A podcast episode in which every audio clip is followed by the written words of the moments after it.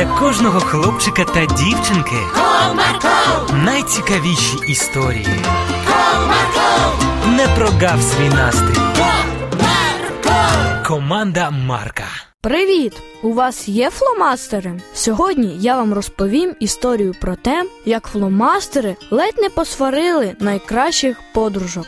Цікаво, як це було? Тоді налаштуйтеся уважно слухати.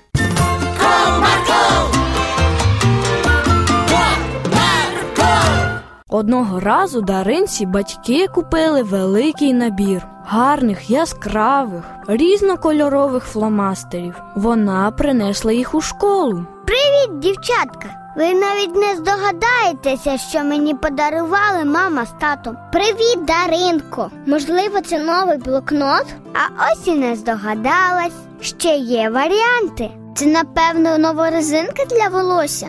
Знову не те.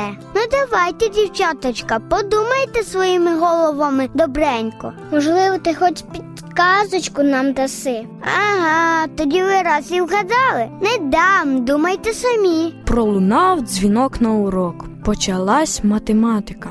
А дівчатам було не до прикладів. Вони весь урок намагалися здогадатися, що ж такого подарували даринці батьки. А сама Даринка задоволено дивилася на своїх подружок і думала: Нехай подумають, їм це лише на користь. А я ні за що не піддамся на їхні вмовляння дати підказку. після уроку математики мав розпочинатися урок. Образотворчого мистецтва, і ось тут настав зірковий час Даринки. Вона дістала з портфеля новесенькі фломастери. Тоді то її подруги і зрозуміли, про який подарунок ішла мова. Ого, Даринко, вони просто чудові. А скільки різних кольорів? Я ж казала, що ви не здогадаєтесь. Отже, я була права. Ми подумати не могли, що це фломастери. Вони дуже красиві. Так, я буду їх берегти, щоб вони мені довше послужили. Настав урок малювання, і всі діти дістали своїх портфелів, олівці та фломастери. Але даринщині були більші всіх, та ще й нові. Доброго дня, діти! Сьогодні ми з вами будемо малювати букет квітів, адже скоро свято мам. Я думаю, що цей малюнок ви зможете їм подарувати. Усі діти взялись малювати букети з різними квітами, ромашками, трояндами. Хто які міг? Даринка теж намалювала великого букета і взялась розфарбовувати своїми новесенькими фломастерами. Аж ось її хтось покликав. Даринко, Даринко, що? Ти бачиш, я зайнята. Можна я візьму у тебе рожевий фломастер? Хочу намалювати трояндочку.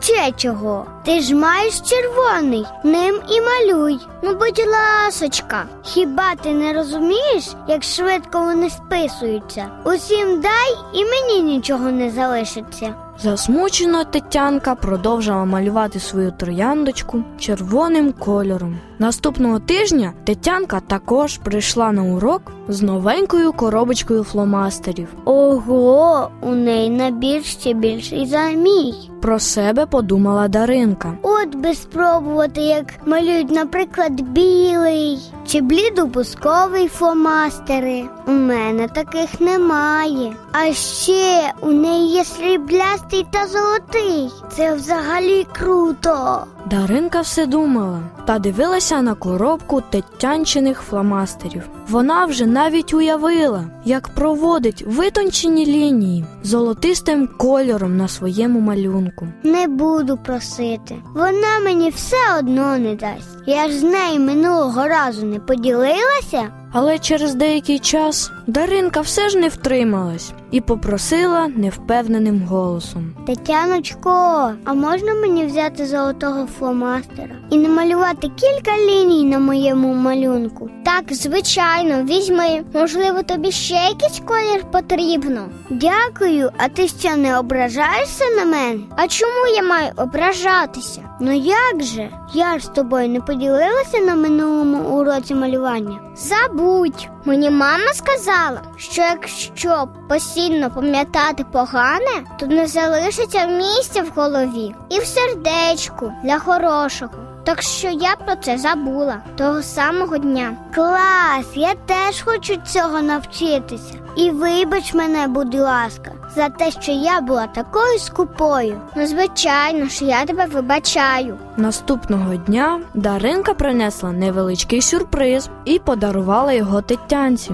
І з того часу їх дружба лише зміцнювалася. Бажаю вам завжди пам'ятати лише хороше, не залишаючи місця для поганого, і не бути скупими. До зустрічі!